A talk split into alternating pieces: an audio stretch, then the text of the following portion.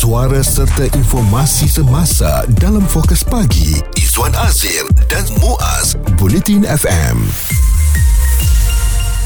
Dalam jam ini kita nak bercakap apakah anak yang lahir di luar negara daripada rahim seorang rakyat Malaysia boleh mendapat kerakyatan secara automatik.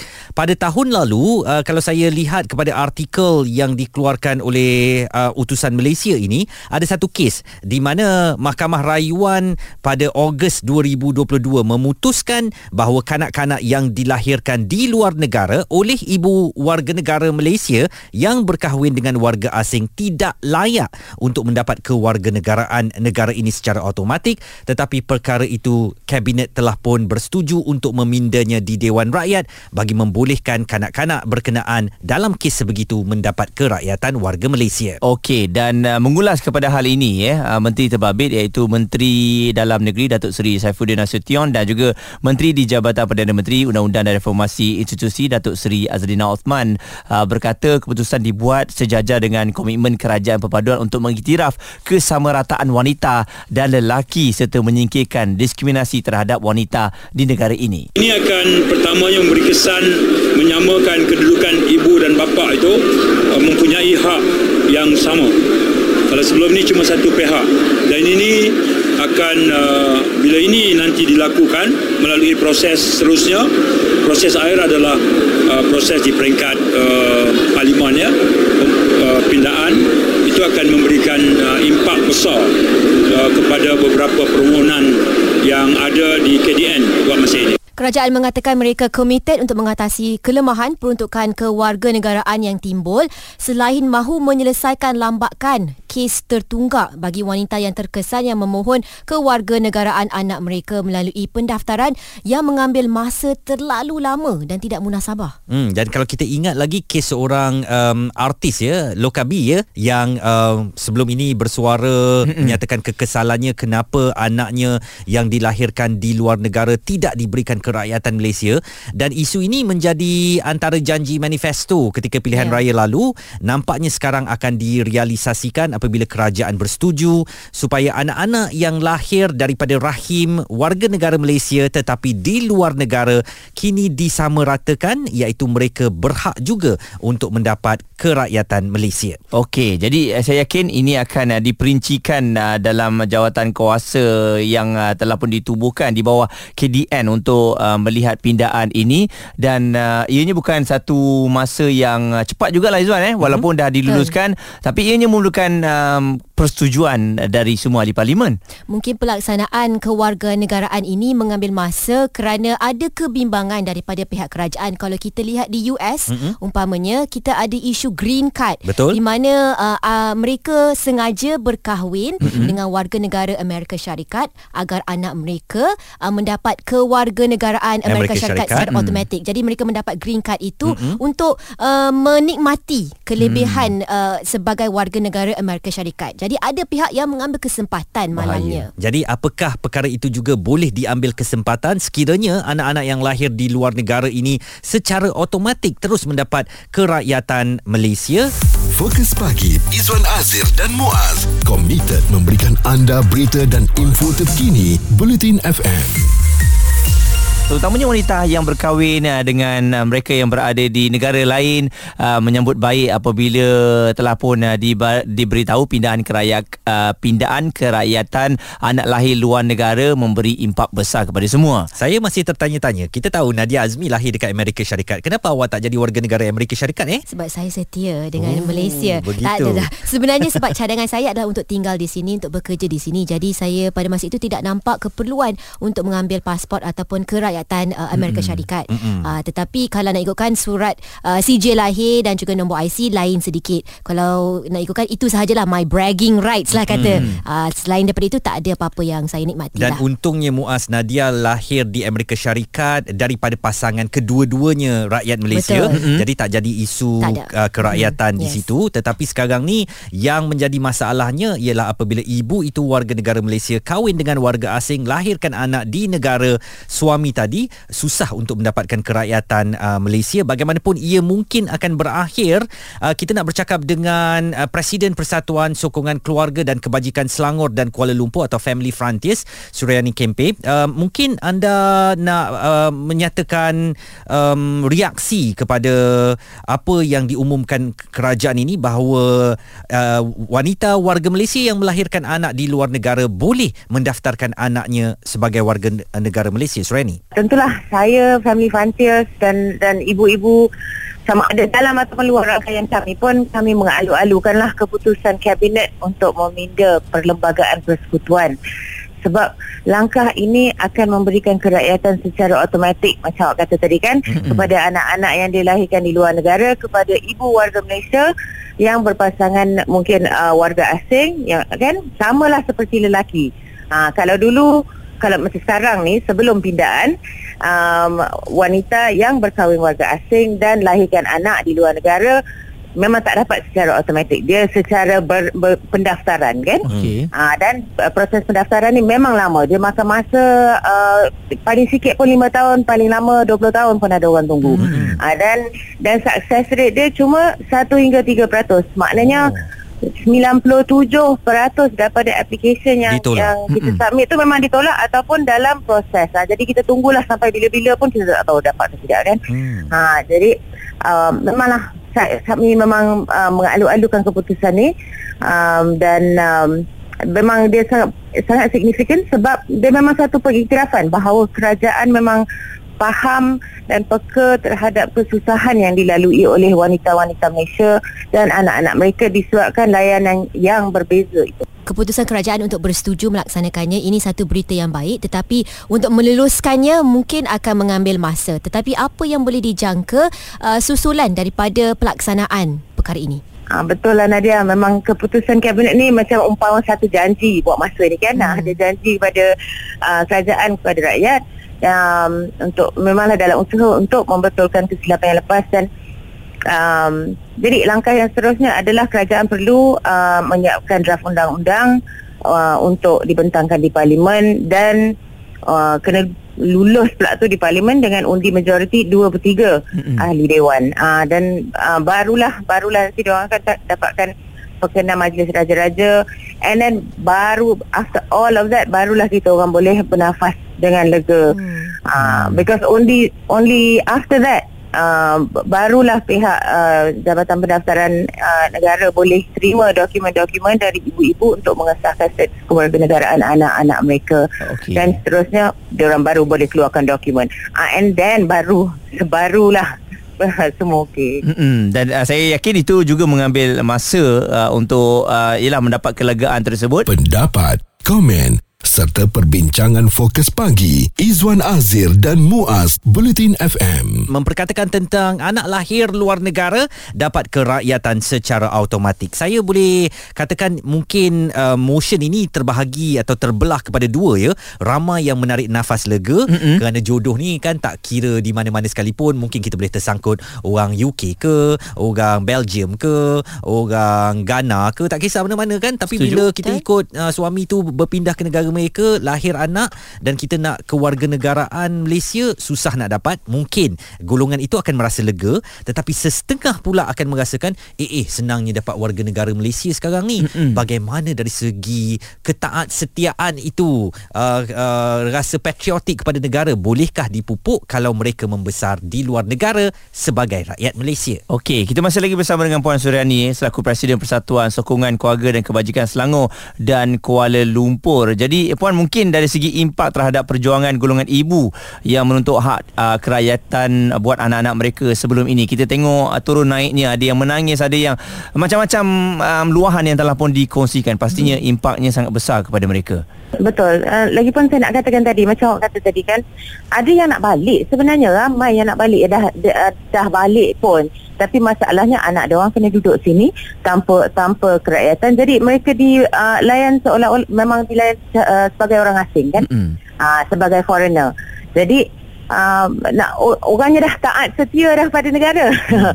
Cakap bahasa Melayu, makan makanan Melayu apa uh, apa uh, turun naik pergi sekolah pun macam you know macam macam anak orang Malaysia. Mm-mm. Uh, tapi tapi masalahnya uh, dilayan tetap macam orang asing. Hmm. Uh, jadi memang yang paling uh, isu yang paling ketara, impact yang paling ketara adalah mereka uh, hanya di uh, boleh tinggal di Malaysia pakai visa.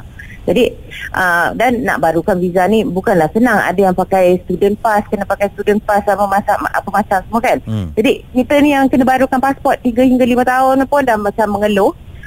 Ini kan lagi nak barukan visa tiap-tiap 3 bulan, tak pun 6 bulan, lepas tu setahun. Hmm. Ah, lepas tu um, kalau tak ada student visa masa masa COVID dulu tak ada student visa, ada yang disuruh keluar negara. Hmm. Habis macam mana takkan tak boleh masuk balik jumpa keluarga kan? Hmm. Ah, so lagi-lagilah kalau budak tu umur 5 tahun. Macam mana? Jadi Yes. kalau dengan pelaksanaan uh, kewarganegaraan secara automatik ini dia akan menghentikan diskriminasi terhadap uh, gender ataupun jantina kerana para ibu juga mendapat hak seperti uh, bapa yang, mem- yang merupakan uh, rakyat Malaysia.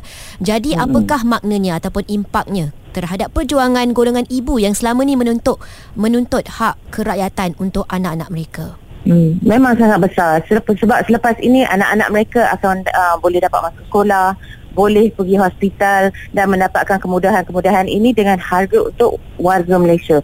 Dan ini sangat penting terutamanya untuk anak-anak yang mungkin ada kesakitan yang kronik ataupun ada yang kurang upaya.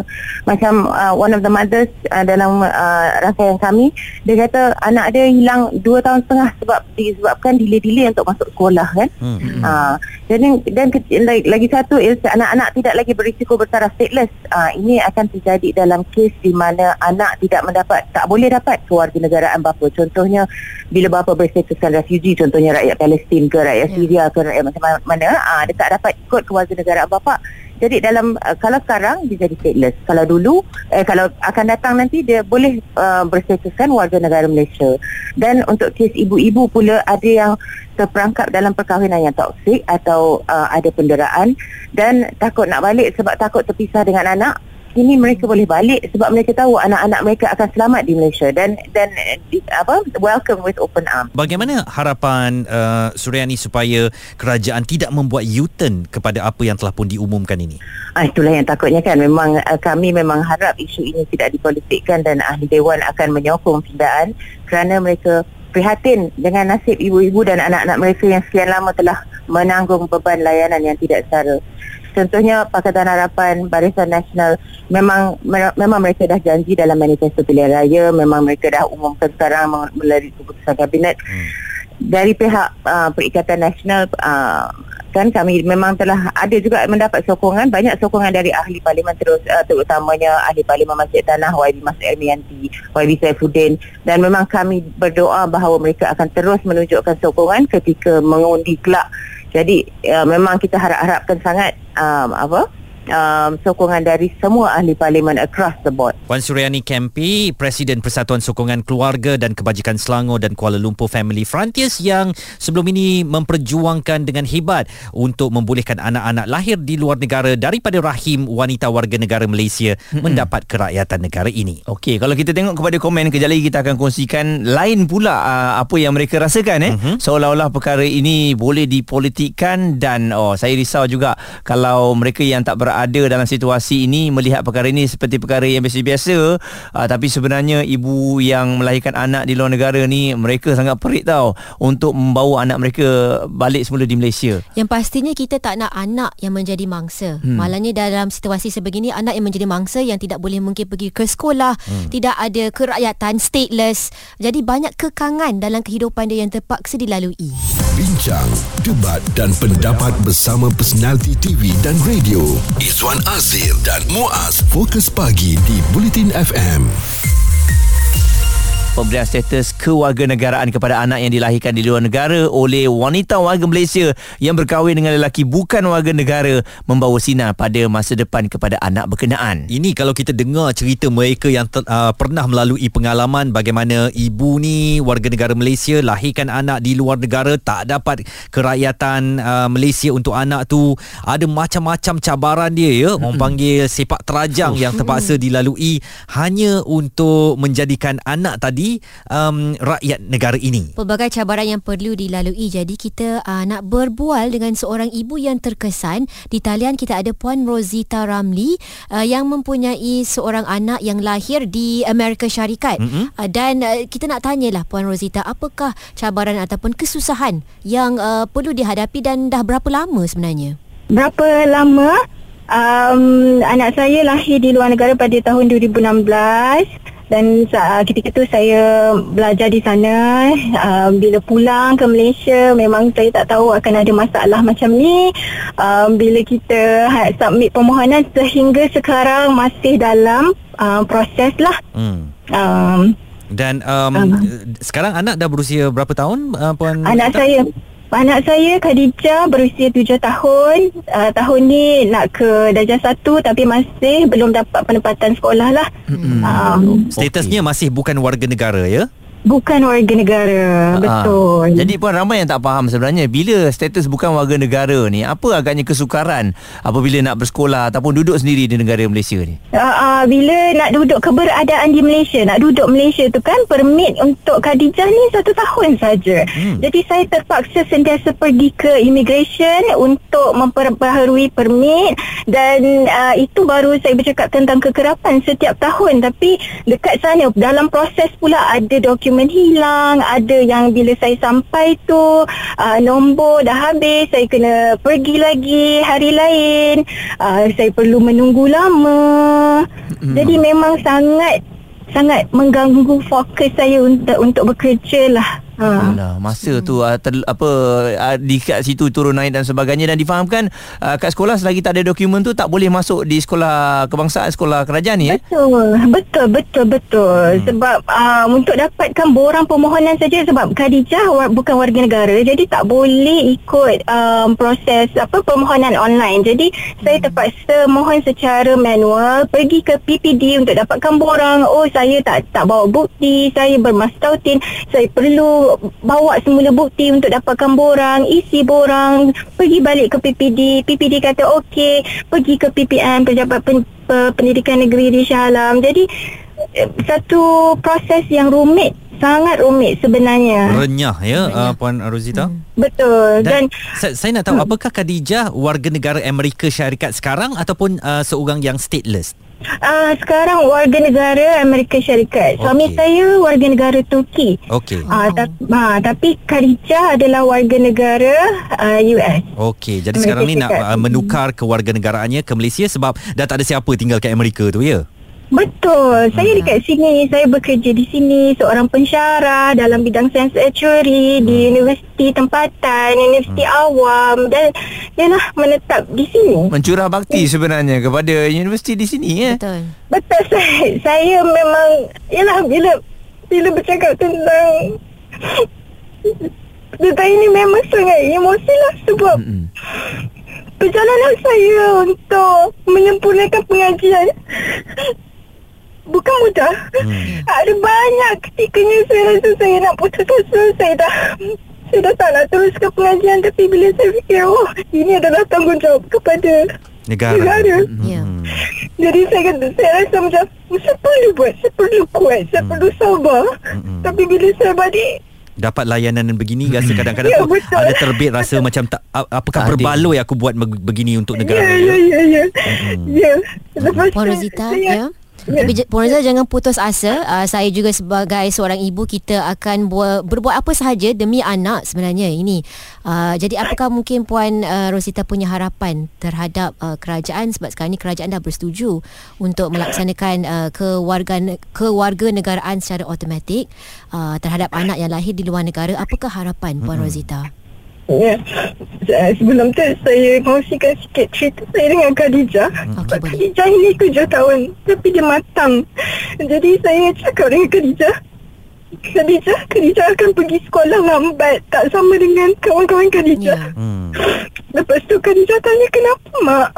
Saya kata sebab Khadijah bukan orang Malaysia. Oh.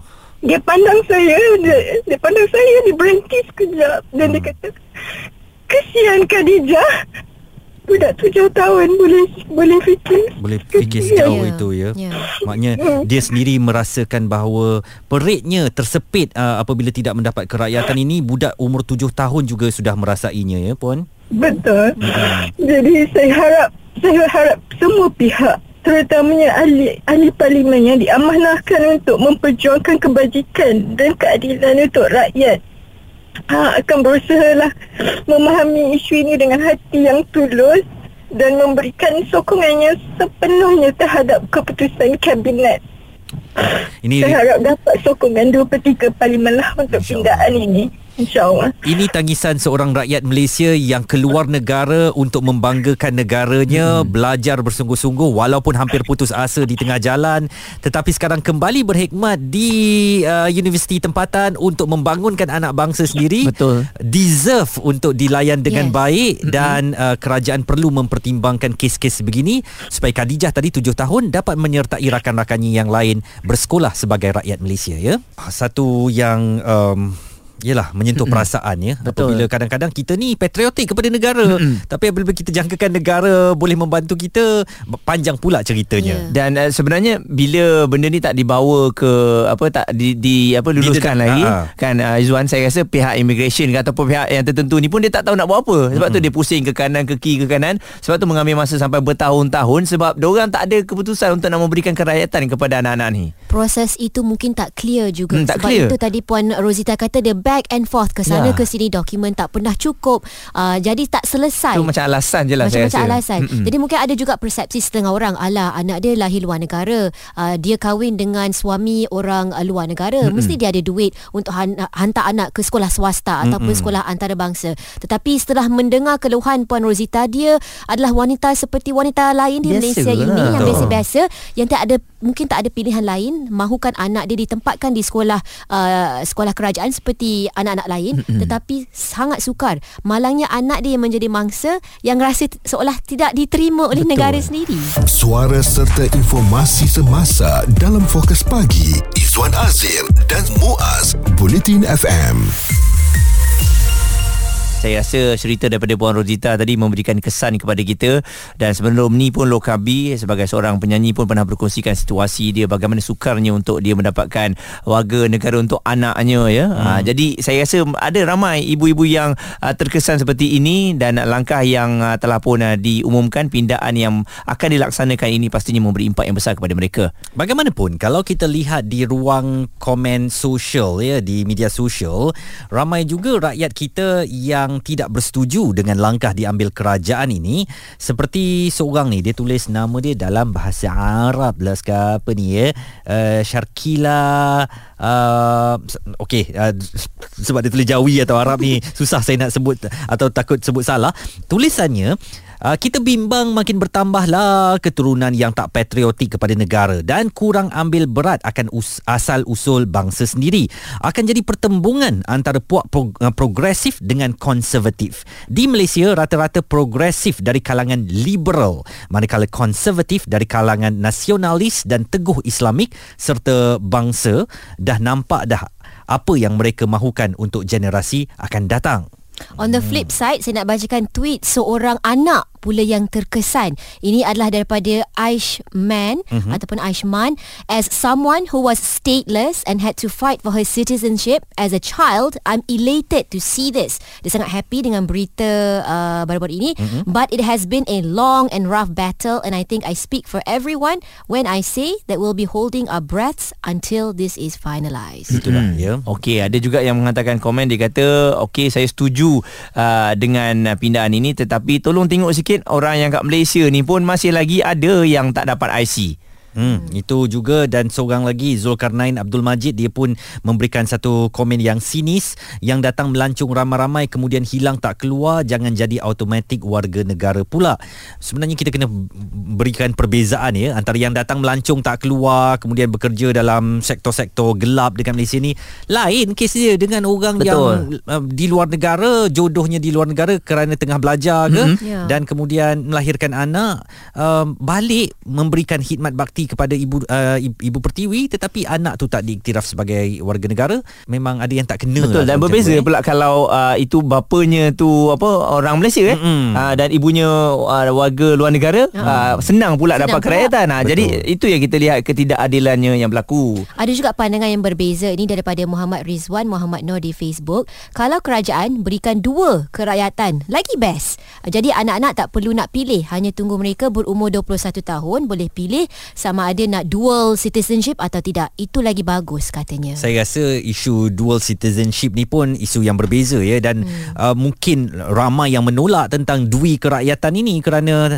tak setia kau nak bagi kepada Malaysia ke Yang mana satu pula kepada lah kan? Switzerland Hmm. kan. Ha, jadi itu yang kita tak mahu. Maknanya rakyat mesti menumpahkan sepenuhnya taat dan setia kepada negara kita. Mm-mm. Kita nantikan pindaan yang bakal dilaksanakan dan uh, saya rasa uh, lebih banyak uh, kajian ataupun perbincangan perlu dilakukan lah ya. Penerangan ni harus diberikan kepada uh, rakyat Malaysia hmm. uh, secara umumnya sebab saya yakin uh, ahli-ahli parlimen pun dah bijak pandai. Mereka tahu mana yang bagus mana yang tidak. Cuma ni kita ni netizen-netizen dan sebagainya. Lain yang kita cerita, lain yang dikomen. Saya rasa saya rasa ini langkah yang positif dan uh, disambut dengan baik terutamanya kepada mereka yang uh, berada di dalam keadaan sukar ini.